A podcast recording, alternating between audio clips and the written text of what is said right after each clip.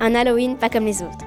J'espère que la récolte continuera comme ça. Et surtout, ne mange pas tous les bonbons, Gaston. Mais oui, Myri, ne t'inquiète pas. Bougrena Gaston. Ils continuèrent leur route dans la rue de Boston. Dans une nouvelle maison visitée, un vieux monsieur n'avait pas de bonbons à leur donner. Gaston, fatigué de marcher, cria alors sur le vieil homme. Bande de touristes cria Gaston. Le vieil homme, irrité, les menaça avec son fusil, qui n'était pas chargé.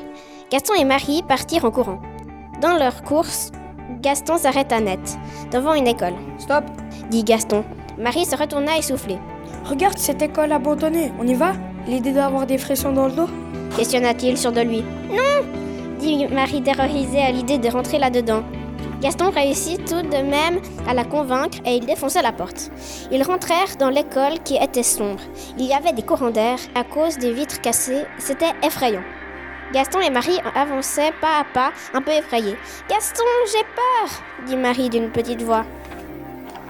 Ils trouvèrent une salle de sciences où des enfants étaient enfermés et un jeune garçon se faisait fouetter avec une branche par un homme étrange.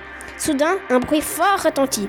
Marie se retourna et vit que Gaston s'était fait assommer. Marie se fit alors capturer par un autre homme qui l'attacha. Gaston s'était réveillé d'un air un peu perdu. Mireille, où sommes-nous? Questionna Gaston. Nous nous sommes fait attraper par des bandits. Gaston réfléchit à une idée pour s'enfuir. Et tout à coup, il se tordit dans tous les sens. Quand Marie comprit que Gaston avait un couteau suisse, il coupa ses liens et assomma le bandit à coups de poing. Il prit les clés qui étaient dans la poche du bandit qui libéra Marie et attacha le bandit pour quand il se réveille, il ne pourra pas s'enfuir. L'autre bandit arriva en renfort en entendant des bruits. Marie déboîta un verre de ses lunettes et creva l'œil du bandit en le lançant. Marie et Gaston attachaient solidement le deuxième bandit et il libéra les enfants.